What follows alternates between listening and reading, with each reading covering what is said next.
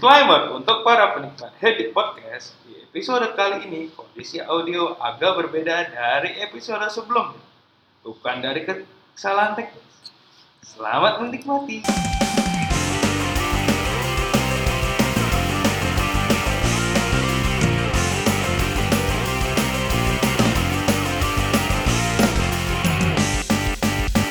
Selamat pagi, selamat siang, selamat sore, selamat malam para penikmat Headed Podcast. Kembali lagi bersama kami semua di sini, ada aku Astrid, ada Koko Imo.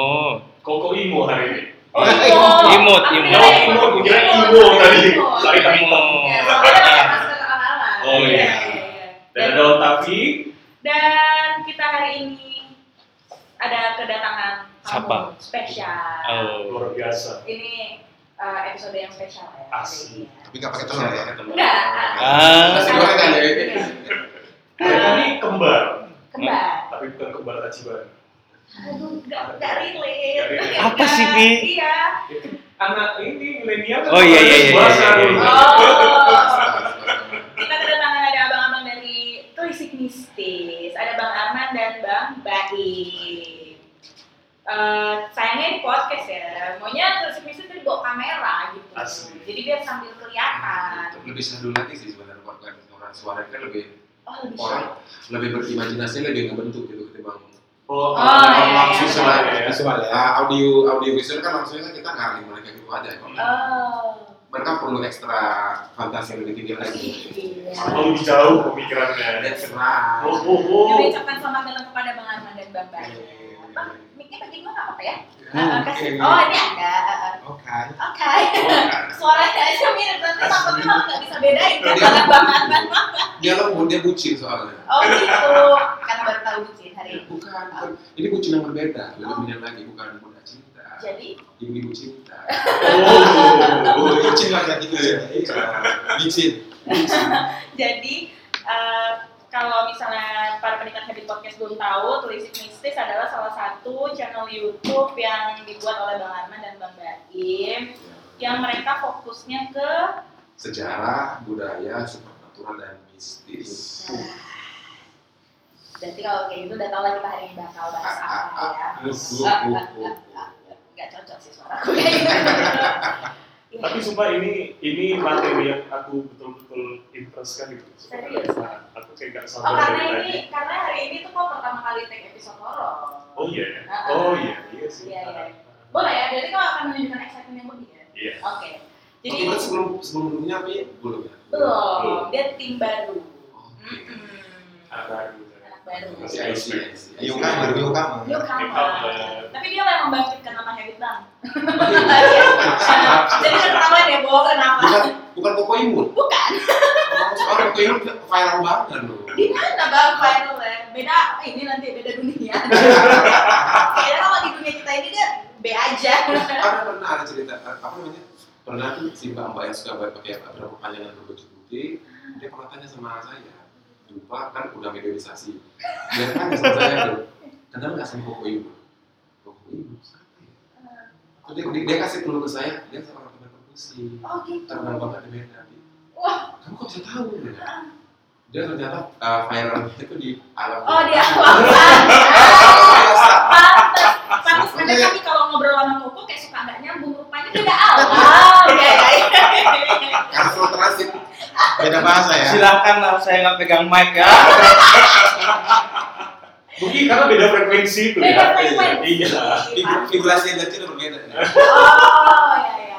Makanya kadang pun kalau lagi main dia suka agak tidur, mungkin dia lagi komunikasi sama fans-fansnya yang di dunia lain. Tidak tidak dimensi sih sebenarnya. Oh gitu. Dalam bahasa apa tadi ritual kecil lah itu ya. Oh gitu. Bisa juga. Tapi kalau kayak jangan dibahas kan ya kasihan.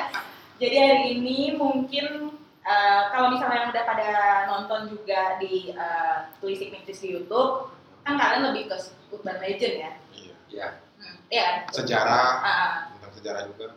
Nah, tapi kalau kami dua kan yang orangnya memang asli besar dan lahir di Medan nih, Bang. Kadang pun kami aja nggak tahu tuh yang ada-ada di Tulisik Mistis itu. Karena itu kan ya perlu saya tahu masih kita ngambil lokasinya kan location-nya itu masih di sekitar Binjai dan Langka. Oh, gitu. Jadi tidak menutup kemungkinan setelah daerah Binjai dan Langka habis kita eksplor, kita akan beranjak, akan kita jelajahi, jelajahi juga daerah Medan dan sekitar. Tapi kan tadi belum perkenalan diri ya Bang, maksudnya kan khususnya saya Bang Arman dan Bang Baim. Coba Abang cerita dulu dong, kenapa Bang Arman dan Bang Baim akhirnya bikin puisi mistis nih. Abang ini siapa, Bang Baim ini siapa gitu, awalnya. Oke, jadi kita buat konten puisi mistis itu akibat dari pandemi. Oke. covid sembilan belas bro, it's karena apa? Job di musik agak. Karena udah empat sampai enam bulan itu. Uh, minus show. Iya. Daripada kita nambahin stres, karena orang stres kan itu kan imunnya kan menurun. Nah, ya. Jadi kita berpikir positif aja. Kira-kira apa yang bisa kita kerjain? Yang kita, yang kira-kira bisa, bisa banyak positif hmm. gitu kan? Jadi kita karena kita bidang kita juga memang dikasih oleh yang Maha Kuasa oh, gitu. Di bidang itu tadi. Jadi ya kita mainnya di situ. Oh. Gitu. Jadi. Uh, kalau Bang Arman sendiri ini adalah memang orang yang udah lahir dengan bakat itu kah? Atau memang uh, mempelajari khusus ke situ kah? Iya. Nih kalau yang belum tahu nih ya, kan ini denger nih, tapi Bang Arman dan Bang Baim ini adalah kembar identik. Jadi aku kayak ngeliatnya cuma beda di kacamata doang. Asli, nah, sama topi. Seperti kayak kaca ya, ngeliat dari di kaca iya, ya. Jadi mataku tuh kayak kebagi dua tapi orang ngeliat sama gitu. Uh, gimana ceritanya Bang Arman dulu, berarti Bang Baim cerita. Abang tuh gimana? Biasanya yang tua dulu yang Asia. Oh, keluar duluan. Oh. Beda lima belas menit aja. Oh iya. Cuma diulang lagi pertanyaannya sih kok enggak ini ya? Oh, jadi lupa saya. Oh. Ini, ini latar belakang Abang bikin puisi mistis. Habis itu kan? Memang Abang dari awal oh iya, sudah dapat gift gitu. Ah, itu. Apakah dia apa? Alhamdulillah ya. Pas saya bilang itu gift ya awalnya. Jadi saya dari sejak kecil itu banyak lah mengalami kejadian aneh-aneh yang di luar nalar pikiran manusia. Jadi sering berjalannya waktu semakin dewasa, jadi saya berpikir why not, kenapa nggak mau ini pergunakan supaya bermanfaat buat orang lain. Hmm. Karena kan ada pepatah yang sangat luar biasa bahwasanya orang yang sangat luar biasa itu adalah orang yang bermanfaat buat orang lain, baik dari segi ilmunya, dari segi finansialnya, dari segi tenaganya. Dengarnya kayak mau nangis nih kayaknya. Iya. Dalam banget nih kayaknya. Bro, bro. Jadi Abang itu emang dari lahir udah ada. Begitu juga dengan Abang. Coba sama, sama. Sama. Sama. Karena kembar. Iya juga sih. Ya, uh, akhirnya kalian uh, oke okay, masa pandemi kita bikin mikir aduh bikin sesuatu yang positif yuk dengan bakat kita ini ya, gitu. Jadi kemarin awal sih ada kita buat nggak perlu saya sebutin lah nama konten-konten apa ya yang berbau juga dengan dengan musik ya. Hmm. Cuma setelah Januari aku sedih Januari uh, YouTube udah buat peraturan baru kayaknya. Jadi istilahnya kalau kita bisa buat cover-cover lagu sama-sama itu istilahnya clipping kita itu nggak ada, jadi itu cuma uh, copyright istilahnya cipta oh. Itu sama yang penyanyi aslinya luar gitu. Ya a, a, harus oh. izin ke iya, apa Uh, publisher. Oh. Jadi kalau bahasa apa yang di bahasa Medan yang katanya cuma ya, uh-uh. tidak adegan putrek yang katanya. Oh. Kamu oh. bahasa Prancis ya? Tapi hati udah habit loh, habit Medan. Ember, ember. Harus edukasi. Oh, iya. Gak apa-apa, gak apa-apa. Soalnya kemarin kita ada yang komen mah, gak boleh terlalu uh, Jakarta-Jakarta banget. Yes. Hmm. Berarti bisa dong kalau aku bilangnya jumping lenggong. Ada gini, ada gini. Acur. Aduh, nah habis itu karena oh jadi tadinya awalnya bikin konten musik. Iya, ada dua tiga video gitu kan terus buat seperti itu kita udah hopeless lah jadinya, jadi ngapain kita kerja kerja? Ya munculnya kan kita uh, ya, pasti harus ada feedback dari kita juga. Oh, ya. Karena baru apa namanya uh, keluar dari peraturan dari YouTube yang terbaru, itu kita udah nggak bisa lagi dapat ini kita. Akses, uh, oh gitu. Jadi kerja capek nama kamu gitu. Karena wedding speak. Lanjut. Kalau di gitaris gitaris kita aja, bisa oh, jawab aja. Saya merasakan kok kekurangannya. Aja sampai seperti itu. Jadi tandanya deh kalau anak-anak ya, uh-huh. udah pokoknya kemana tuh rambutnya, terus sering apa pedikur-pedikur perawatan kulit muka ke salon, itu berarti jobnya lagi lancar. Tapi dia sudah tidak terawat. Kayak udah mulai good gitu di kelas. Masalahnya sudah mulai gondrong itu. Aduh. Berarti lagi nggak ada. Benar. Betul betul. Benar sekali. Jadi buat yang belum tahu, emang Bang Ana dan Bang Naim ini awalnya tuh bukan maksudnya bukan awalnya mereka itu memang musisi. Musisi. Cuman ternyata mereka itu ada gift yang selama ini mungkin orang lain kalau nggak dekat sama kalian nggak tahu ya, ya kan kita sering cerita-cerita aja makanya aku tahu gitu. Mereka ada gift, mereka bisa melihat, mereka akhirnya mendalami bisa dibilang praktisi lah ya, ya uh, praktisi. Jadi berarti kalian menseriusi apa bidang bidang spiritual ya, ya spiritual yang supranatural. Oke itu Bang, maksudnya pada saat momen masih kecil, kapan sih sadarnya kayak, oh kami ternyata ada ah, gift? Iya, iya, benar. Jadi, ini pengalaman waktu masih kecil dulu ya. Hmm. Jadi itu kisaran kelas kelas satu S D, kelas satu S D, dan karena bokap itu kan ayah kan tentara, hmm. ayah tentara kan tentara nasional Indonesia, T N I A D kan. Jadi kita tinggal di asrama, oh. tinggal di asrama. Jadi uh, lepas maghrib saya jalan uh, mau ke Kedela, Kedela mau ke Kedela, jalan samping rumah tetangga. Terus tiba-tiba saya lihat kok ada sosok anak kecil juga, dan dia tuh lagi jongkok. Tapi yang buat jadi guspam tadi itu suatu dengan itu transparan bah, seperti Casper ya. Jadi seperti Casper itu. Jadi kita lihat gini, apa-apa yang di belakang yang di belakang badan itu bisa kelihatan. Jadi lagi ngapain? Pertama kan nggak ngerti, nggak ngerti itu pengalaman pertama itu. Iya iya iya. The first experience. Jadi pas lihat itu nih, eh ngapain di situ? Dia diam aja sampai tiga kali di ditanya seperti, ditegur seperti, habis itu mendekat gitu, langsung merinding, terus di, kok bisa kita lihat? Bos kan yang ambil belakang, langsung saya lari. Jadi kadang seperti apa kejadian yang dulu-dulu lah tuh ya kan, kadang sering mengalami kejadian barengan. Oh gitu. Nanti dia tinggal nungguin aja tuh pakai sikut tangan. Nah. Apaan tuh? Yang belah kiri, lihat. Yang dilihatnya ya sama. Sama. sama. sama. Oh. Tapi nggak bisa jelasin ini apa. Nanti kadang kayak dia ngambil perbentukan itu kayak gimana ya? Bayangan hitam kadang jadi kayak nggak jelas gitu. Hmm. Ya kalau udah mau dekat di situ ya udah beri. Merinding ya, udah naik semua, ada bulu-bulu ini tadi. Udah masih kecil lari, masih kecil. Jadi kalau bisa saya sampaikan juga bahwasannya seperti indigo itu kan ada level-levelnya juga. Hmm. Yang memiliki klasifikasi tertentu. Contohnya seperti indigo itu ada empat itu ya. Indigo humanis, transdimensional, konseptual sama artis. Hmm. Jadi transdimensional dia, dia tuh bisa merasakan kehadiran orang lain dan melihatnya.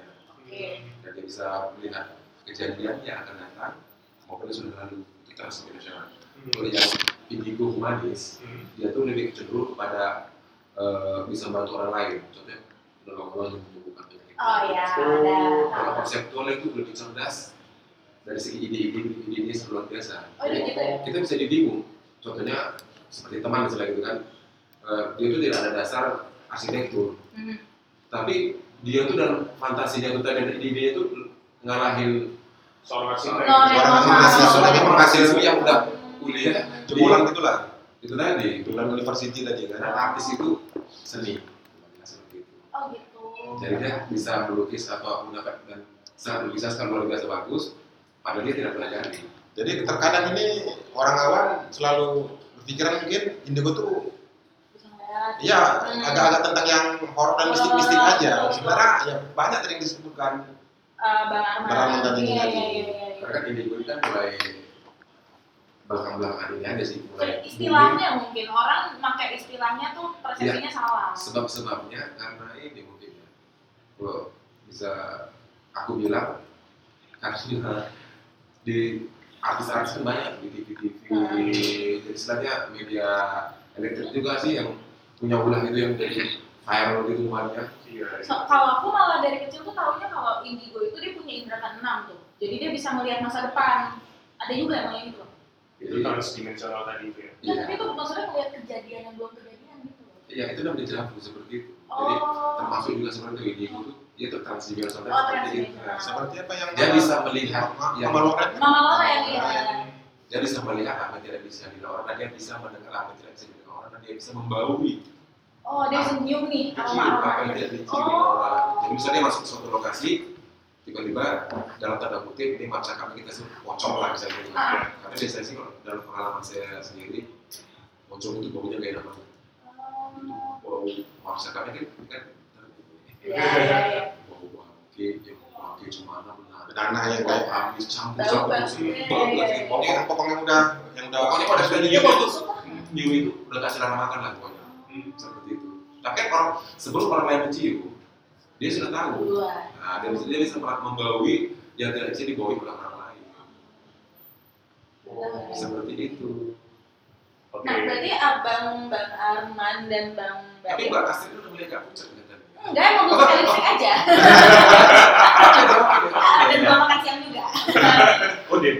Iya. Baru bangun tidur ya? Iya. Ini boxnya bawa bekal belum dimakan. Saya pikir terlalu mendalami ini ya. Soalnya tadi ada Bang David lewat, tapi kaget gitu. Soalnya pas lagi ngebahas hal yang seperti ini. Jadi, nah tapi kalau uh, masalah urban legend dan gitu-gitu, biarlah penikmat yang nonton berisik mistis ya kan, biar nambah juga viewers kita ya kan. Ya, jadi kalau pengen dengar audionya di happy. Oke. Yes. Harus itu wajib. Oh iya. Berbalas ya promonya. Karena ini uh, bukan kane-kane. Betul, kalau biasa. Nah, jadi uh-huh. Kalau untuk audionya, videonya baru di Trisik Mistis. Mistis. Saya saya jadi YouTube Trisik Mistis. Oke. Okay. Nah, kalau hari ini berarti aku kayaknya mau fokus bahas di tem- pengalaman-pengalaman di tempat-tempat yang apa ya? Well known lah. Orang tuh pasti tahu tempat yeah. itu lah kurang lebih. Karena kan Bang uh, ada beberapa orang yang belum ke daerah Binjai atau ke daerah Langkat kan. Tapi membantu nih kan kalian udah bahas nih di YouTube, jadi orang penasaran pengen ke situ. Nah, kalau aku pribadi aku pengen tahu pengalaman-pengalaman apa aja yang abang udah pernah ngerasain di tempat-tempat yang di sekitar kita ini, gitu. Ada nggak? Ya, ya aku aku itu kalau aku ada nggak? Kalau aku iya sih yang tempat tadi di Medan, kebetulan uh, mungkin di Sriwijaya, uh, atau entah dari Bras Tagi gitu, atau yeah. di Danau Toba daerah-daerah. Kan itu daerah yang memang kita datang ke situ liburan tuh, tapi kita udah sering dengar ada cerita. Ya urban legend bilangnya gitu, cuman kan pengennya abang rasain sendiri, bukan karena ada cerita di situ. Kan kadang kalau misalnya kita ada udah pernah dengar cerita terus kesugas kan, ya. Padahal belum tentu ada apa-apa, tapi karena kesugas aja dengan cerita. Nah, tapi aku pengen dinamai. Iya, oke. Terus gitu lah, kalau kita udah mulai sih ngomongnya tetetetetet gitu. Maaf ya. Jadi om-om, apa sebenarnya ini ceritanya nih ya. Heeh. Duduk pertama baru lima menitan lah tadi. Pertama kemarin tadi. Kan kita kan nggak boleh ikut merek ini kan? Nggak boleh. Ini udah ada kayak koneksi di tempat kita ini tadi ya. Di ini di bagian belakang, bagian belakang dari tempat kita ini tadi, ruangan kita ini tadi. Kok ikut backsound belakang? Itu belakang kami atau belakang abang? Oh yes. Nah jadi uh, di pokoknya nggak di ruangan kita ini, agak ke belakang lah masih di bangunan ini juga, yaitu ya itu, ya adalah apa namanya wanita lah, satu tua, yang satu lagi masih muda, tapi kayaknya yang agak usil tadi yang muda karena kalau istilahnya kita apa namanya visualisasikan, ini istilahnya untuk pemirsa sekalian ya, bermain di fantasi sendiri. Wanita, wanita ini tadi yang agak lebih muda ini tadi, dia tuh naked, alias telanjang. Kalau yang tua yang udah kayak nenek-nenek enggak, dia berpakaian agak bungkuk. Oke, aku terusin ya? Iya, aku terusin. Boleh enggak? Jangan ya, kamu dulu. Untung aku tadi ke kamar mandi sebelum dengerin ini. Aku nggak mau pipis di sini. Jadi, aku nggak mau pipis lagi. Luar biasa. Jadi, aku potong nggak bisa, aku tambahin lah dari pendataan berubah ini. Tadi begitu masuk, tadi kan koko ibu udah di sini kalau ngomong sendirian kan, jadi prepare-prepare segala sesuatu di sini. Begitu aku masuk dan aku buka pintunya, itu vibrasinya udah sangat luar biasa. Terus balik macam-macam yang sesat. Itu langsung ya terjadi koneksi dan aku lihat, maka saya uh, cuma bisik-bisik doang dari sini sama main, bermain, alhamdulillah. Ini lokasinya bagus banget. Sesuai dengan konten kita hari ini, alhamdulillah. Jadi uh, perlu diteliti secara ini, secara sejarahnya. Maksudnya jauh-jauh dia kan mau ceritain masalah apa dan berasa aja, berasa aja gitu. Aku gak nyangka bakal sekitar ini betul-betul Pak. Ini sudah horor, ini kalau misalnya aku bilang termasuk masalah gua. Jadi kalau dalam bahasa metafisiknya itu ada namanya retrocognition. Retrocognition adalah suatu kemampuan bagi orang-orang yang sudah terbuka cakranya untuk melihat kejadian-kejadian masa lalu. Hmm. Udah nyambung ya G P S, alhamdulillah. Langsung sinyal kan? Kalau itu dia kutilan abejong tadi. Pasti ngomong, jumpa lewat, jumpa lewat, malam ya di ekspres. Jadi sebenarnya uh, mengetahui apa namanya yang makhluk asal itu sebenarnya bukan jadi momok dan ketakutan untuk kita. Ya. Jadi istilahnya ada, ini kan share-share lagi, sharing lagi tadi. Ya. Kan? Jadi sebenarnya itulah penambahan, itulah edukasi. Ya. Ya, habit itu bukan kaleng-kaleng, nah, edukasi kita. M B S. M B S, oke. Jadi karena kita sudah paham, dapat pemasukan segala macam, baik dari segi edukasi dan yang lain-lain, kita kan jadi karena sebenarnya kalau yang halus sama yang kasar tadi sama. Mereka ada adab, ya kita pun ada adab juga. Tata caranya gimana? Tata misalnya nanti masuk, tata tertentu yang dilakukan ya kita kalau memang sudah tidak paham tempat dengan gimana-gimana. Terkadang kan kalau yang anak-anak milenial sekarang ini, zaman sekarang ini kan tentang yang begitu agak kurang ya sembarangan, sembarangan, kurang tahu sebenarnya itu memang benar adanya gitu, bukan dibuat-buat untuk istilahnya orang nakut-nakutin atau gimana gitu.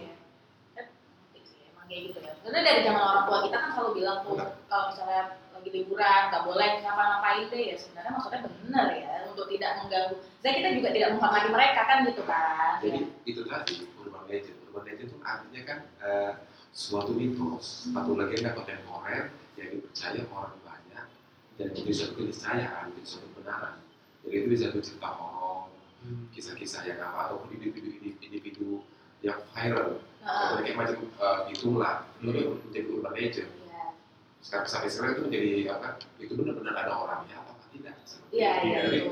Cuma kan generasi milenial sekarang ini kan uh, keinginan mereka untuk tahu tentang masalah-masalah yang berbau metafisik kan beranggap tabu lah, tidak terlalu ini seperti itu. Oh.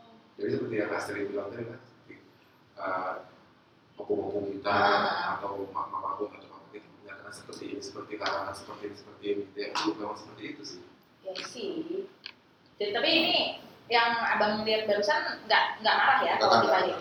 Satu ya. Biasanya udah nggak problem lah pokoknya. Nggak problem. Maaf. Jadi kita bantu ini sih uh, tadi komunikasi. Lalu saya udah nanti kita minta supaya malah membantu gitu.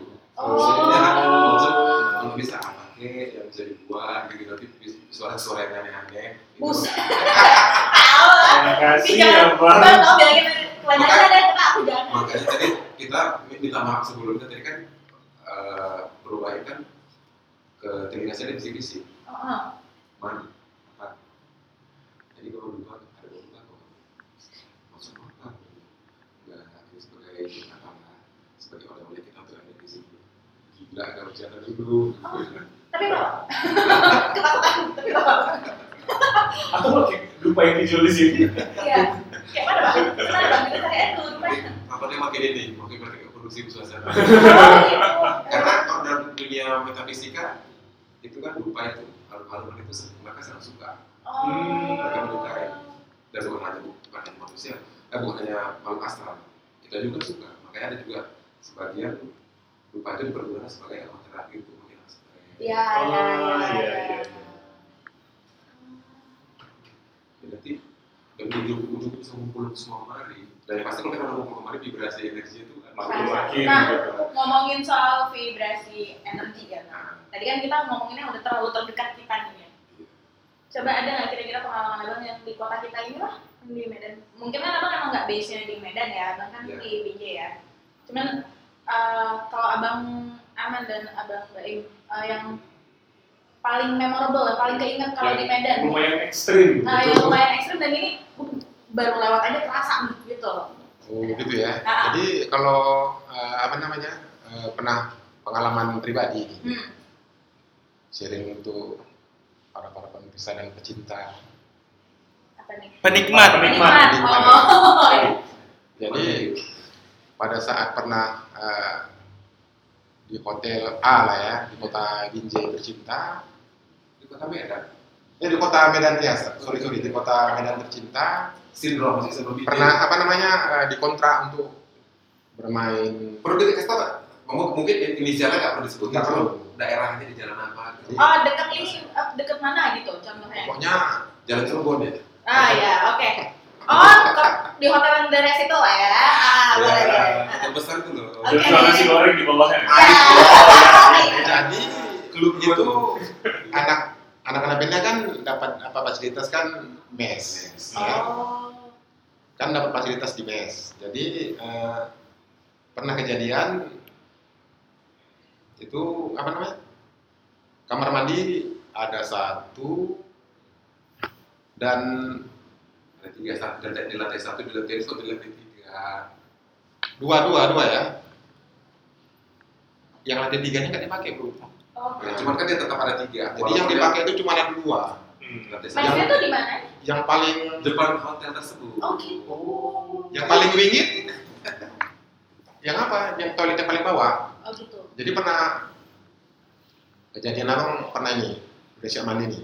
Jadi itu kamar mandinya itu itu sebelah sana koridor gitu kan panjang ini kan kamar mandi di pojokan belakang. Ada jadi ada ada kaca kacanya dia ada metu ruangan sekat gitu kan di sini kamar mandinya itu kamar mandi menghadap dinding uh, kamar paling pojokan dan uh, kaca itu nempel di dinding di ujung koridornya. Ah, ya, kamar paling belakang tadi. Oh, oke. Okay. Jadi tapi yang sebelah sini bro, kacanya itu yang sebelah mau sebelahan yang dengan yang kamar paling belakang, kaca tadi kan ke toilet ya. Jadi begitu dibuka pintu, pintu kamar mandinya, toiletnya itu kita langsung kaca. Sedang itu kacanya itu satu badan full. Ya, oke. Okay. Oh, oke. Okay. Terus kejadian yang agak sumringah kemarin itu udah siap, jadi mau berkaca udah sama mandi ya kan, nah. Bagaimana begini. Jadi pantulan dari kaca, kan kelihatan tuh, kelihatan ke belakang kan, iya. Nampak Mbak Ayu lah. Ada perempuan, ada perempuan tengok belakang cantik, senyum. senyum. Tengok ke belakang kini lagi, nggak ada lagi. Tengok di kaca ada lagi, udah langsung cepat-cepat aja siap, langsung berangkat ke kamar untuk salinan. Itu kejadian pernah dia alami. Dan itu kejadiannya mulai dari apapun yang main di yang main di situ.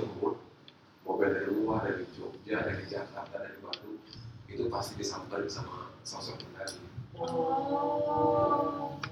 Jadi karena mungkin uh, Mbak Ibu tadi itu kan ada dasarnya, hmm. Jadi dia kuatlah secara batin, ya, ya, secara uh, spiritualnya kuat. Hmm. Cuman ada kejadian uh, vokalis dari Bandung dan vokalis perempuan dari itu, dulu perempuan, dari vokalis dari Jakarta itu pingsan. Karena melihat itu, karena melihat itu. Jadi masih itu tidak begini gak lagi begitu ada lagi langsung dipingsan. Tapi cantik. Cantik. Oh. Karena ada suatu kepercayaan. Nah, jadi kaca adalah merupakan gerbang. Oke. Okay. Jadi itu dia bisa membentuk konteks atau portal. Jadi kalau kita misalnya untuk apa namanya? Kawan-kawan sekalian kalau penting ngetes ini ya, mm-hmm. Letakin aja kaca di depan kita, lampu mati, cuma pakai lilin. Jadi pantulan mata ke mata, lihat itu aja, tapi nggak boleh berkedip ya, liatin aja. Kira-kira kalau sanggup kira-kira bawa dia sebelum mata nggak boleh, mata nggak boleh dikedip-kedip. Nanti apa yang terjadi?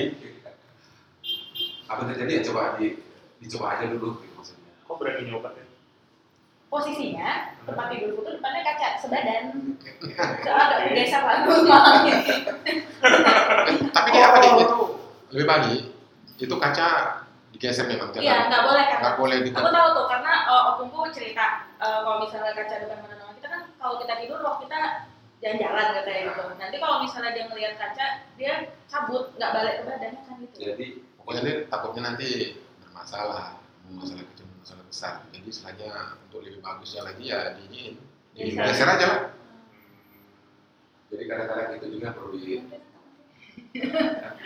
perlu disadari sama ini ya, generasi milenial bahwasannya pengetahuan-pengetahuan seperti itu, knowledge seperti itu kita katakan untuk apa zaman sekarang sudah ketinggalan, sudah ini kan untuk tradisi Chinese saja contohnya, karena ada ilmu Feng Shui dan Feng Shui. Mm-hmm. Nah, jadi ilmu Feng Shui dan Feng Shui itu umur sudah ratusan tahun.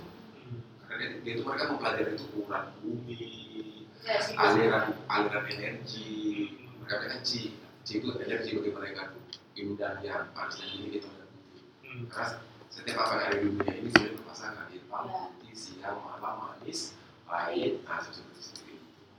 Dan itu mereka itu bisa dipertanggungjawabkan. Jadi bukan apa itu apa itu apa itu gimana. Karena sekarang kita secara sains modernnya kita tanya, kenapa kok kita bisa tahu kutub utara, kutub selatan, barat, timur dari mana kita bisa tahu? Benar? Karena apa? Karena itu kan di bumi, dalam bumi itu udah ada nama beda makna. Iya. Di Korea dari itu itu dari situlah mereka bisa jadi tahu. Jadi maksudnya gini, mungkin aku aku ngurusin Bang Arman ya. Uh, walaupun kita udah di generasi yang paling milenial, benar generasi paling baru lahir nih, tapi tetap harus at least tahu lah pengetahuan tentang itu gitu. Nggak boleh bodoh amat juga gitu. Benar. Jadi nah, tujuannya kan sebetulnya sih itu pengetahuan positif. Iya. Jadi kita supaya habit kita tuh supaya tahu sih kita untuk aku harus gimana sih untuk yeah, berbuat secara sembarangan nanti bahasa apa tadi kalau kalau bahasa Medan kan adab gitu. Ada, ada gitu. Kita tahu tata cara adab kita sebelum makan, sebelum makan kita berdoa dulu, sebelum sebelum gitu. Ya, cuci tangan. Covid, covid mah. Pakai masker, cuci tangan, makan, pakai masker.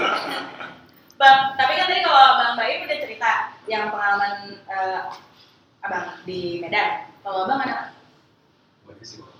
Yang paling ini deh yang paling, paling gengges, uh, gengges mas. Oke okay, ya, sebuah ini sebuah lokasi wisata dan ini kurang lebih kalau dari kota Medan tiga atau empat jam. Nah, nanya pas sebuah danau yang terlalu besar. Udah ketahuan dari yes. Apalagi sejak ada jalan tol ya. Jadi empat jam sih. Nggak boleh sebutin merek. Nggak apa-apa, tapi kalau itu kan tempat ya. Ya, tapi itu kalau masih wisata bang, bilang nggak di Samosir dah gitu. Karena sana banyak juga danau. Oh iya. Jadi ini pengalamannya sewaktu inaugurasi zaman-zaman, eh masih kuliah dulu. Oh berarti kami masih direncanakan bapak mama kami lah ya. Iya, pokoknya masih dalam apalah, dalam planning. Iya, iya. Jadi legend kan seperti itu ya. Iya, nggak kelihatannya dari wujud mukanya. Berarti tua banget aku ya. Iya emang.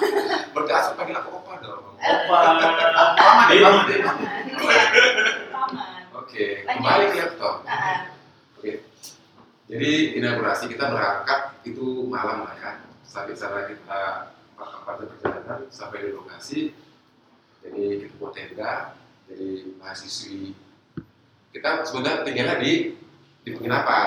Cuma karena lebih seru lagi ada sebagian teman-teman tadi itu ada buat buat tempat tenda lah untuk uh. bagian di luarnya kan untuk outdoornya jadi bisa ada perempuan dan tenda laki-laki jadi itu bukan salah nyanyi karena posisi saya sebagai seorang singer oke dan nyanyi nyanyi nyanyi nyanyi sampai pagi kan ada teman-teman tidak pacarnya ada ada teman-teman sama aku ya lah ada kalau gitu kan minum keras kan kalau bulannya dingin, ya. Jadi cari yang hangat, gitu.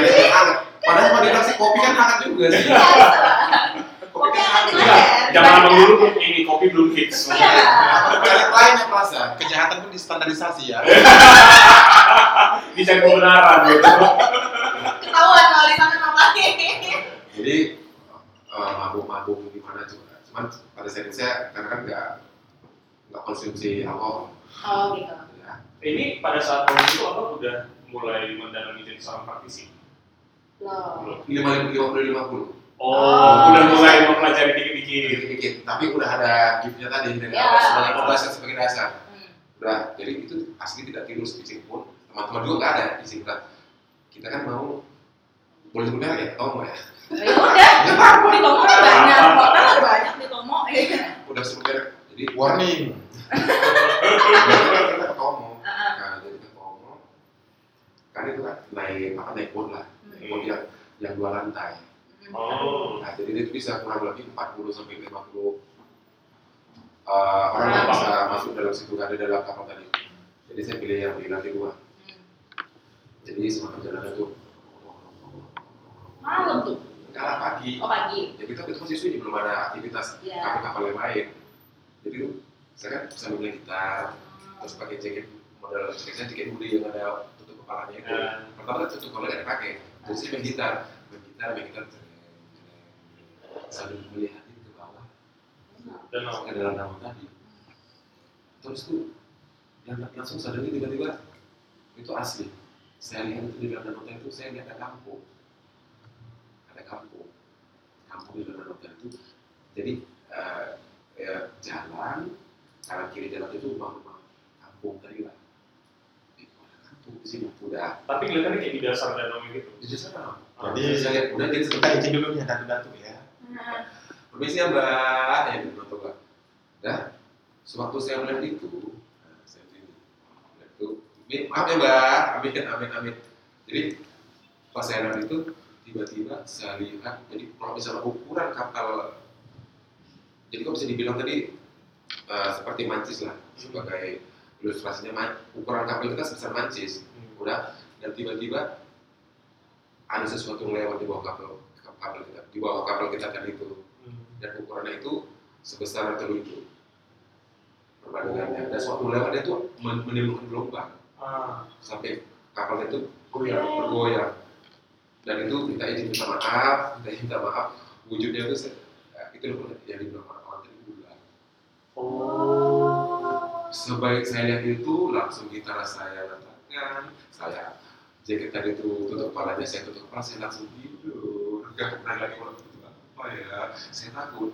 Takut nanti kapalnya itu terbalik gara-gara tadi pas saya terganggu kali di bising-bising gitu ya takutnya. Kan lagunya selo-selo. Iya sih. Lagunya lagunya tidak. Tapi nggak apa sebenarnya. Seperti itu kan. Mungkin mungkin. Nah. Kalau saya beranggapan bahwasannya itu mungkin dia memberi saran kepada saya. Oh, bahwa saya kan, kan saya kan mungkin ada kemampuan. Dan soalnya oh. mereka tahu lah abang bisa kuliah. Nah, ah. jadi sebenarnya jadi mereka tuh berinteraksi seperti itu. Mungkin kalau orang awam ya udah nggak ada kejadian apa juga masa baru juga seperti itu pada dia kan. Kalian tidak, tidak bisa lihat, hmm. tapi kan saya melihat mereka langsung memberi salam, memberikan kurikulum di depan itu sumpah, mulai ubur-ubur sampai telapak kaki murid di bomba yang sama dua kali raksa. Sebab karena jujur, aku pribadi kalau untuk kawasan air aku takut banget. Yang aku takut itu cuma dua, satu ular sama buaya. Jadi helpless banget dan hopeless banget kalau kita dalam air. Itu kan raja air itu dua itu, raja air tawar, satu bulan, satu buaya. Mungkin mereka kita kan bisa langsung cakep ya, oh, nggak terbayang. Terus seperti pengalaman apa nih yang sambung ya bro ya, pengalaman kayak di Medan juga nih, kalau pribadi uh, di Istana Maimun lah, Istana Maimun. Jadi uh, kemarin itu kejadiannya udah agak pagi jam-jam sepuluh itu ada sama teman. Antar uh, suatu alat musik ke situ.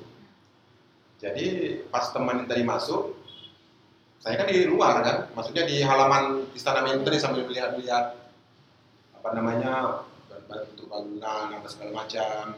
Karena ya terus terang, biarpun orang sumur baru pertama kali itu. Oh iya iya, makanya dulu. Kenapa namanya mijakan kaki ke Istana Menteri secara pribadi lah. Hmm. Jadi yang saya rasakan itu tidak ada niat sebenarnya, tapi yang saya rasakan melihat kemana di daerah Istana Maimun itu, jadi kayak yang saya lihat ini tadi flashback lagi lah, kayak tahun beratus tahun yang lalu gitu kan, retro kognisi, retro kognisi yang tadi saya ngelihat ya orang kayak pedagang-pedagang. Jadi terus pintu masuknya tadi itu kembali ke masa ke masa lalu berapa ratus tahun yang silam. Yang saya lihat apa namanya pintu masuk tadi itu dijaga sama kayak pengawal. Pengawal ya. Bawa tombak, tombak lagi sah. Terus di bagian halaman depan tadi itu ya jalan yang apa apa jalan yang jalan raya belum belum itu masih tanah semua itu. Tanah. Jadi saya lihat di depan-depan ada itu kayak orang yang lagi nggak pakai baju, terus celana-celana pangsi, sebetis, jualan gitu, ilmu dia pakai topi, apa namanya caping gitu kan, ada nggak pakai topi. Ini yang yang saya rasakan. Jadi terus pas uh, udah kawan kan nyari nyari, kemana nih? Trennya kok nggak masuk katanya. Jadi pas masuk ke dalam, itu kan trennya lebih kencang lagi. Bikin dulu ya, datuk-datuk mulai ya, sekitaran sini. Jadi uh, yang saya lihat ya kayak pembesar-pembesar Melayu lah dulu kan. Jadi ini tadi temen nih nggak ngasih tahu itu kamar siapa kamar siapa. Jadi kondisi aku udah masuk udah masuk dalam. Jadi yang saya lihat nanti kayak mungkin sultannya lah mungkin kan nanti masuk ke sini. Jadi saya tanya sama teman tadi, ini kamar raja ya saya bilang gitu. Nggak tahu bang katanya. Coba kita lihat katanya. Jadi di situ kan bisa ada kayak papan apa namanya kayak di di dinding ini tadi. Di dinding ini tadi kayak ini apa namanya? Papan informasi. Papan informasi. Ah, ya. Memang benar apa namanya kamar kamar, kamar raja. Kalau dilihat denahnya lah ya, denah kan itu ada denah. Ah. Jadi sebelum disebut sebelum melihat itu tadi yang saya rasakan sudah melihat luar. Oh. Maka bisa disebut untuk lebih jelas tadi kan maka didatangin lupa papan ada informasi tadi memang betul kamar raja. Itu pada saat abang visualisasi kayak gitu, menurut abang abang bisa nggak berinteraksi dengan yang abang lihat? Nggak, pada saat itu ya aku cuma ini aja maksudnya lagi berada di milik nah, ini kayak apa namanya kayak ini orang berdiri uh-huh. Terus lihat orang seliweran gini seret ya, lewat-lewat gini kan tapi nggak bercakap diem oh. Gitu aja jadi ya aku cuma bisa ngeliat ngeliat gini aja lah nengok gini dan mereka pun nggak ngeliat abang gitu enggak mereka nggak peduli gitu karena kan jadi retro recognition itu kita menangkap visualisasi zaman dulu hmm. Ya kita keluarkan lagi ya. Dan itu bukan istilahnya orang bukan orang awam bisa seperti itu enggak. Jadi orang-orang khusus yang satu pokok imut ada ada apa nih kenapa nih pokok imut ini? Nah paling kan ada diketik di tunjukin kamu. Kenapa saja? Tapi keren ya kayak film kan? Iya. Ya, kayak film seperti itu banyak. Jadi ini kalau misalnya seperti kita pribadi ya film-film yang berbau-bau horor seperti itu. Ah, aku udah nggak paham. Tapi sorry aku. Ini tuh ada yang paling ngeselin. Ya, seperti film apa film Conjuring, film misalnya apa tuh Ju-on. Hmm. Aku pribadi kesel banget itu film itu. Gara-gara? Selalu a- anak mudanya atau ditampil mudanya tuh kalah sama hantunya. Jadi oh. Kasar nonton film itu nih, kapan menang nih? Gak pernah kuat ya kalau iya, selalu kalah gitu. Harus dibantu sama si R sama Loren Warren itu kan. Jadi kalau aku pribadi bilang tuh edukasi film jadi gini, uh, nggak mendidik, berarti oh. Jadi kita jadi takut. Hmm. Ya, ya, ya, jadi ya, ya. Itu edukasi itu kamu harus takut karena hantu, hmm. Karena hantu itu selalu mentah, malu astral, ya, itu ada apa? Karena tidak. Harusnya enggak. Harusnya enggak. Hmm. Makanya, ah, itu nanti tujuan kita langsung desa-desa itu kok. Ah. Secara berimbang kita memakai sejarah budaya secara modernistis. Jadi kan selama ini orang melihat dengan cara persepsi yang berbeda, hmm. Seperti lupa, guna-guna atau gimana-gimana. Karena itulah logonya budaya Indonesia itu. Mereka tuh sangat luar biasa, karena mereka tuh mempergunakan sebagai bahan simbol. Oh. Jadi misalnya nih kita kayak bisa uh, bagi saudara-saudara kita Nasrani, mereka ah. Pergi ke gereja, mereka berdoa. Uh, saudara-saudara kita Hindu atau Buddha mereka pergi ke kuil atau kelenteng dan seperti orang Muslim ke masjid untuk uh, untuk berdoa, untuk sembahyang. Itu kan ibadah secara secara yang kelihatan. Misalnya itu secara zahir lah seperti itu. Cuma kan ada simbol-simbol yang bisa dipergunakan sebagai jadi simbol tadi berubah bentuk seperti seperti doa juga, sama juga. Kayak melati, mawar, segala macam makanya filosofi Jawa itu sangat luar biasa. Iya iya. Orang Jawa ya. Jadi kayak masyarakat nanti ada selamatan tujuh harian, persiapan pajak bayi bayi baru lahir, masa libur merah putih. Jadi itu bubur kan makanan. Merah putih itu simbol sebenarnya. Putih itu sebagai daripada uh, ayah, eh, ada ibu dan merah itu sebagai bapak. Itu simbol-simbol semua seperti itu. Sebenarnya itu yang perlu dikupas tuntas sebenarnya. Benar ya. Sebenarnya. Saya di edukasi dan, untuk para edukasi kan cuma bisa didapat di habit bro. Iya. Oh, oh, oh, oh, oh, oh, Siap, siap, siap, siap. Jadi istilahnya itu ada dalam bentuk untuk menghargai leluhur lah ya. Dan tradisi leluhur kita juga. Hmm. Sebetulnya sih bukan menghargai, ya gini, kita dari ininya aja sih kalau, kalau menghargai leluhur itu dari segi pengetahuan dan knowledge-nya seperti itu kan, bukan ya nanti istilahnya kalau kita gambar leluhur kita letakkan terus kita kasih sedih-sedih seperti itu kan. Hmm. Jadi kita menghargai pengetahuan dan budaya yang mereka tinggalkan kepada kita sebagai generasi pada orang itu kan, karena itu seperti biasa. Iya, kaget kaget sorry sorry tapi kan ada kata simbol tentang telur telur itu kata telu telu tolu kalau bahasa Batak, kalau bahasa Jawa kan telu tiga itu kembang kantil, kembang mawar, kembang melati itu memiliki makna filosofi yang sangat dalam. Kenapa dia melati? Karena itu kita bermohon harus dengan hati yang bersih dan putih. Oh, makanya diambil melati. Iya, jadi itu semua simbolisasi. Oh. Ya, jadi maksudnya gini loh buat para penikmat juga. Jangan segala sesuatu tuh langsung yang moralistis. Iya, iya, iya.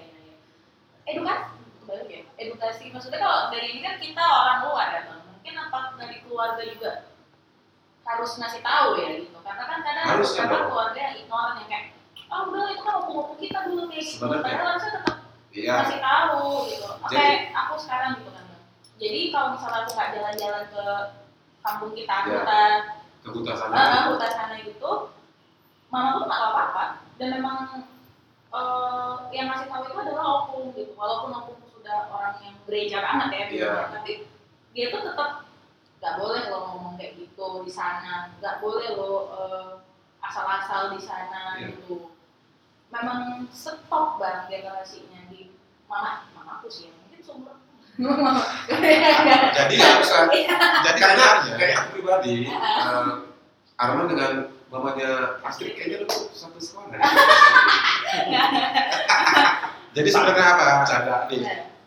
Itulah sebenarnya istilahnya apa namanya pemahaman yang dulu yang perlu kita jaga, hmm. kita teruskan. Betul. Jadi sekarang yang misnya sekarang itu udah seperti begitu. Kalau yang apa namanya ilmu pengetahuan yang dulu itu udah jadi kayak ketinggalan zaman. Betul. Karena kalau yang luhur dan suci dan bagus ini tadi sampai dunia kiamat itu tetap bagus, ya. Tetap terpakai dia ya, sampai kapanpun. Betul. Jadi istilahnya tata cara kita menghargai ini istilahnya kita nih generasi penerus. Ya itu yang bagus-bagus tadi kita teruskan, jangan sampai lupa. Kalau yang buruk jangan, yang positif-positif ya, ya, wajib ya, kita ya, ya. Contoh, kita aplikasikan, aplikasikan dalam kehidupan sehari-hari. Karena sekarang nih, karena anak-anak muda sekarang ini ya, uh, lebih cenderung condong, mereka lebih mencintai budaya luar kan, oh. Nanti kayak istilahnya dan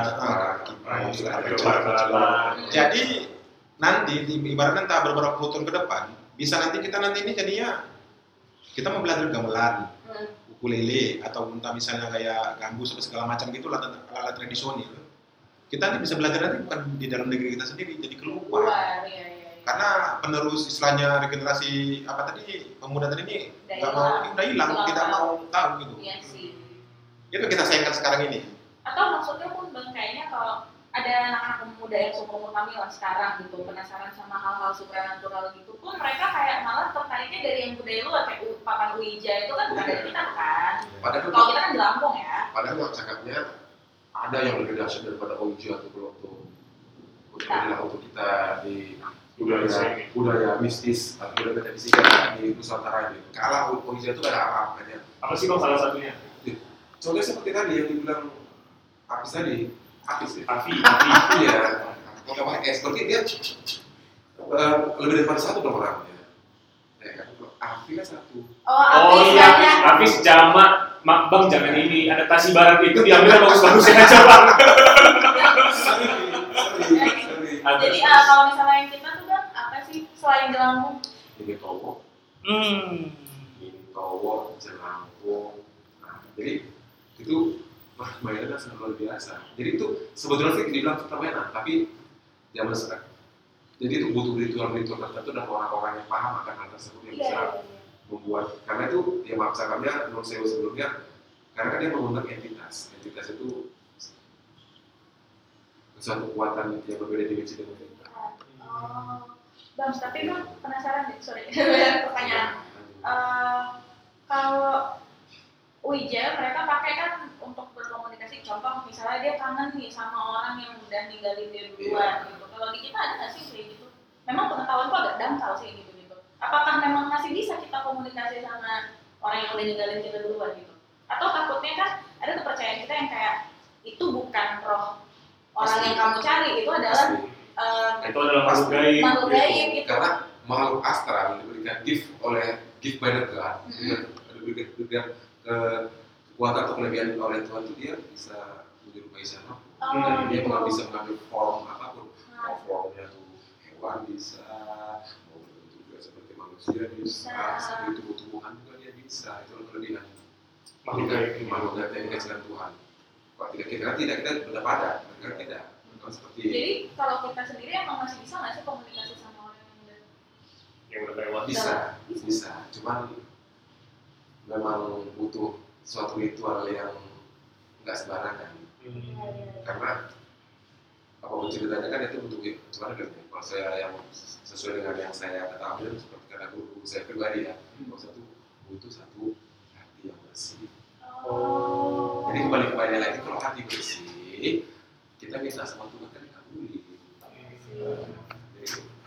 Dari Tuhan dikabulin, jadi seperti kayak gitu. Dan juga aset itu doa khusus yang harus kita inginkan. Jadi nanti itu memang bisa disamperin kita. Karena kok yang jujur pribadi kok saya lihat seperti film-film yang banyak aku rindu nih, banyak seperti pengen jumpa gitu, banyak disusupin sama makhluk astral yang bersifat negatif. Karena ini tugas makhluk astral yang bersifat negatif, maaf sebelumnya ya, bukan di sini yang nggak kelihatan. Itu tugas itu memang untuk menjerumuskan. Nah, oh. Jadi menyesatkan. Ah, ini maaf cakapnya nih. Bentar ya. Jadi disclaimer nih, uh, kalau misalnya memang tadi dari kasih tahu di awal, kalau membicarakan sesuatu yang seperti ini, meskipun memang yang dibicarakan itu jauh, tapi mereka bisa mendapatkan frekuensi, sinyal-sinyal, dan akhirnya mereka bisa datang ke sini. Karena saya pribadi juga merasakan ini, percakapannya. Ini jalan apa sih, apa sih depan dan baju? Skandar muda. Skandar muda. Dulu yang lurus kan, isu ya. Yang ke satu ke jalan ada. Pokoknya jalan lurus ini lah, jalan lurus ini. Saya yakin percaya itu bahwasannya ada korban meninggal kecelakaan, kecelakaan, dan itu e, sudah diduplikasi, duplikasi sama makhluk astral. Oh. Jadi gini, itulah namanya residual energy. Jadi waktu orang meninggal, apalagi itu maksudnya sih kalau yang namanya terus meninggal tenggelam, makhluk meninggal tenggelam, makhluk meninggal dulu itu kecelakaan, mati penasaran. Seperti itu, itu e, energi. Residu energinya sebelum bisa tinggal tinggal di situ, kencang dengan sangat kencang. Jadi itu dipergunakan sama astral lain. Sudah itu observer jin lah. Jin kan dia kemampuan atau capability untuk memanipulasi energi yang tertinggal tersebut. Nah, jadi mereka tuh ambil energinya, mereka serap dan mereka tuh tunjukkan seperti berujung seperti yang korban. Oh. Itu nanti kadang pernah kejadian ada. Kita lihat minta ini, minta itu, gitu. Mesti diapakan, mesti digituin. Nah, itu oh, sebenarnya bukan dari yang korban, bukan dari orang asli dari korban.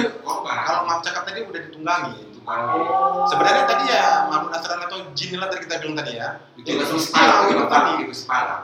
Malakan ya belum. Berarti mereka uh, mengambil bentuk dari residual energi tersebut, iya, dan iya. mereka memanfaatkan iya. itu. Iya. Oh, itu iya. kalau yang jahat. Iya. Pasti jahat lah itu yang negatif. Karena kalau misalnya yang bersih-bersih ini tidak mau seperti itu, tidak mau campur-campuri hal seperti itu. Iya. Oh. Jadi sebenarnya kalau kita misalnya tanya Astrid tadi, oh. bisakah kita berkomunikasi? Ya, tadi dia seperti pengalaman tadi juga sudah jelaskan, yaitu memang bukan kerjaan gampang. Bisa, cuma bisa. Tapi sebenarnya memang butuh apa namanya kesabaran dan memang apa? Kita yang mintakan sama Tuhan Sang Pencipta, bukan kepada yang lain. Hmm. Nanti bisa datang melalui mimpi.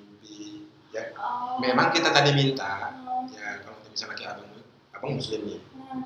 ya kita minta sama Tuhan kita masing-masing gitu kan, ya kita minta, jangan yang datang tuh jangan yang lain, yang asli, yang asli ya Tuhan. Nah ini bang, aku mau nanya nih, kalau misalnya nih, uh, ada nih tempat nikmat, kebetulan lagi pergi liburan, kejadian melihat sesuatu. Tapi kan kadang kalau misalnya ngelihat ada yang dia langsung pergi atau mungkin cuma say hi gitu kan. Nah, tapi ini dia tetap stay di situ. Maksudnya? Maksudnya kayak dia entah tetap stay kayak oh ini nggak pergi-pergi ya, yang sampai akhirnya kita tuh jadi takut. Itu apa sih yang harus kita lakukan? Dia tetap ditinggal di situ aja ya, berarti nggak mau pergi. Iya, ya sebenarnya kayak aku lagi nginep di satu hotel gitu, nah. Tapi dia tetap di situ aja gitu, kayak dia gangguin gitu.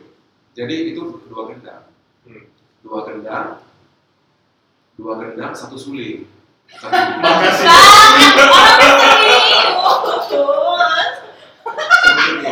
Sepanjang tengah-tengah kali. Karena ada netes ya pak. Enggak itu, itu memang ada itu ada bahasa, ada bahasa itu nyampe ke tahu. Ada. Ayo. Oke. Ayo. Nembak ke abang juga tren, abang mau nangis. Jadi memang ini apa itu bahaya. Maksudnya saya merasakan vibrasi Indonesia tren. Jadi kasih. Jadi kayak itu bukan jadi ya. Kali lalu. Oke. Jadi gini, itu dua gendang. Jadi gini, kalau makhluk tadi itu satu, ya, mungkin tadi pernah ada kejadian apa sebenarnya? Hmm. Pernah ada kejadian apa? Jadi, jadi memang makcakannya, makcakannya, makcakannya, makcakannya, kebanyakan sih kalau misalnya makhluk penasaran itu tadi, ya, gitu. Jadi dia tuh mesti tergantung di antara dimensi, hmm. dimensi alfa nanti ya, atau lahir ataupun jadi dimensi dunia. Tidak tidak perlu itu yang aslinya, hmm. yang aslinya. Satu lagi ya mungkin perlu jadi pertanyaan juga, apakah dia itu tadi memang contohnya kayak gitu. Mungkin hmm. kadang-kadang kan ini dalam tanda kutip ada juga pakai-pakai yang pelari sebelumnya, ah. ya sengaja diletakkan di situ. Oh. Nah, itu ada kedua ya. Dan ketiganya lagi bisa jadi tanahnya, tanahnya, tanah sewaktu dibangun. Apa biasanya bekas apa bekas apa gitu jadi jadi makhluk tadi itu nggak pergi masih tetap tinggal di situ. Jadi apalah sebagai kita sebagai yang datang nah, apa yang harus kita lakukan supaya ya udah aku nih jangan diganggu gitu lah. Jadi pasti karena kita ada orang beriman dan beragama kita minta berdoa kepada Tuhan yang Maha Kuasa kemana pun kita pergi. Oke kalau nggak sebenarnya kan Ali Baba Nabi kan yang kebetulan orang Kristiani. Bagi apa doa doa kita doa doa selamat aja lah. Hmm. Karena aku ceritanya kalau kita udah minta doa selamat, mereka vibrasi terus berbeda. Hmm. Dan dia, dia tahu, oh ini anak nggak bisa diganggu. Anak itu. Dan akhirnya dia yang akan memilih untuk kita. Ah ya, jadi dia nggak mau. Walaupun dia ada tetap di situ, karena memang situ mungkin rumah dia. Tapi dia nggak ganggu. Dia nggak ganggu. Nggak muncul lagi lah seperti ini. Yang udah hilang sekarang kita di Ah, udah hilang. Jadi kalau untuk Astrid tadi adikku tadi ya. Itu paling selain tadi yang bahasa ini tadi message-message tadi itu post record nanti ya. Kalau bisa dibuka di publik itu. Oh iya. Harus pernah tadi itu. Jadi gimana lagi ada di mungkin itu sih sama satu lagi. Opo toh. Oh, oh ya maaf. Uh, abang kan ada gift, istilahnya kan berarti abang pada saat ketemu orang ada kan yang kayak ada yang berbeda dari yang aku lihat dengan yang abang lihat, pasti loh, ya kan pasti ada. Kalau kira-kira kayak pada saat abang kan kita baru pertama kali jumpa, ya? Maksudnya apa informasi lebih yang bisa abang dapatkan dari aku yang tidak dapatkan sama orang lain? Ya misalnya kalau aku ketemu abang, yeah. Oke abang ini kembar gitu kan, so abang ya pakai kopi apa abang orang friendly baik sih loh macam misalnya pada saat abang melihat aku apa sih ada informasi lain gitu kalau aku sih gini ya akan orangnya tidak kepo hmm. nah, tidak kepo jadi kalau misalnya aku jumpa individu yang baru pertama kali aku jumpa pasti yang aku lihat itu pertama-tama itu perwatakannya oh. ya seperti itu dan dia berbicara sendiri kayak ya aku lihat si aku ini orang disibui oh. kalau misalnya dia dia jadi orangnya malas bertengkar malas menggaduh kok nanti dia pun dia disakiti dia udahlah oh. nggak gitulah kok maksudnya lebih bau sebelum aja dia nggak terlalu bikin hal seperti seperti itu udah pakai dia ya nggak ini bener ini bener loh aku baru ketemu bang bang Arman kan soalnya kembar kita baru baru bener pertama kali ketemu di sini kan ngerasa pernah ketemu sebelumnya nggak juga oh nggak juga eh Gak tau kayaknya kemana gak tau sih. Kayak lumayan familiar sih. Tapi kan kalau di satu. Tapi kan Mbak Isha. Di Cook eh ya. Eh di itu di Cahaya. Ih, Bang Arman ini mantan vokalisnya Dinamik loh. Oh, pantas sih pada familiar. Di mana aja dilihat ada. Iya. Di pasar yang jualan cabai gitu. Itu pasaran. Itu pasaran. Dinamik. Oh, abang produksi Dinamik. Oh. Tukang berbahasa apa tadi? Bahasa Mandarin tadi dah. Tukang pukul. Tukang pukul. Tukang pukul. Lalu lebih senioran abang daripada Rebi. Nah, oh. Wah, abang tadi kesan ya, dibilang pokok imut jauh. Sekarang aja udah ngerasa kesenjangan umur kami udah terlalu jauh. Makanya tiap hari kemarin dua gitu. Jadi bisa dibagi penikmat ya, maksudnya antara Uh, Asik dan Koko Imut aja udah jalan udah berapa? Jauh. Gimana lagi jalan Febri Koko Imut tadi dengan saya udah jauh. Apalagi kami dengan kalian udah jauh kali. Tapi aku tua banget. Kalau untuk Abi ya, kadang istilahnya ngabang lihat ya. Uh, sebenarnya kalau untuk istilahnya nggak nampak ini tadi ya, maksudnya dalam dunia terang. Kamu tuh agak susah. Tapi entah kok datang ini tadi ini kok langsung apa namanya mindset dan kok langsung berubah gitu ya pada saat ketemu gitu. Iya. Oh berarti abang tadi pada saat ketemu aku ya, maksudnya gini pas dia datang tadi kan ini Abi ini orangnya kurang percayaan itu satu. Ah. Ya udah tapi teman kata dia ini atau mungkin karena momen yang apa nih jadi kalau ngeliat udah berubah lagi nih. Dia gini model manusianya si Abi. Nah, dia lebih apa namanya masuk logik. Nah, baru istilahnya apa? Iya. Kalau nggak logik nggak, gak usah jamin kena sayangnya. Iya, tak kontak lah. Biasa. Karena kan nggak selamanya yang tidak kamu lihat itu tidak ada. Bang, ini kan kalau misalnya kita lanjut nih sampai uh, bulan Desember nggak siap-siap nih, ya kan? Uh, apalagi perasaan baru sebentar. Wih, ternyata udah sejaman. Oh iya. Hmm. Padahal pasti banyak lagi yang bisa kita share di sini. Eh, itu makanya kemungkinan akan dipanggil lagi di episode selanjutnya. Kan alhamdulillah. Jadi kita simpan dulu lah hal-hal yang akan ditulis selanjutnya. Okay. Tapi jangan lupa lah para penikmat untuk menonton musik mistis di YouTube. Yeah. Dan juga mendengarkan happy. Iya. Yeah. Pokoknya jangan lupa untuk yang mistis itu like, subscribe video-videonya itu yes. Karena betul-betul sangat bagus. Bagus, bagus. Yang yang pengen tahu tentang urban legend di sekitaran Sumatera Utara pun uh, karena kita situ memang edukasi, maksudnya edukasi kali lah. Hmm. Ya bukannya mau horor banget nih, tapi mau edukasi. Supaya jangan salah berbicara bakal kemudian kasih bunga. Jadi itu tidak ada dasarnya itu kita mau edukasi kepada orang supaya jangan selama ini kan udah dalam persepsi negatif, ya, salah. Ya betul, betul. Terima kasih hari ini abang okay. Dan ada kakak udah datang. Ya maaf ya kalau merepotkan hari ini. Ya. Semoga kita selalu di dalam lindungan Tuhan. Amin. Dan episode kali ini kita di sini aja dulu ya. Silakan ya. Oke, okay, tutupnya kayak mana sih? See you next episode. Terima kasih kepada para penikmat yang sudah mendengarkan sampai habis sampai titik ini. Terima kasih juga kepada Vince Coffee yang sudah memberikan wadah. Oke, wadah. Kita bisa ngobrol di sini. Ngobrol, ya. Dan jangan lupa untuk di follow Instagram kita. Edit Podcast. Edit Podcast. Hmm. Boleh follow Spotify kita ya? Iya, di, di supaya bisa tahu begitu, oh ini hampir keluaran baru nih. Ah, Top, gitu. Oke, okay. Okay. Jangan lupa on. Untuk mendengarkan episode selanjutnya. See you on next, next episode. Bye! Bye. Bye.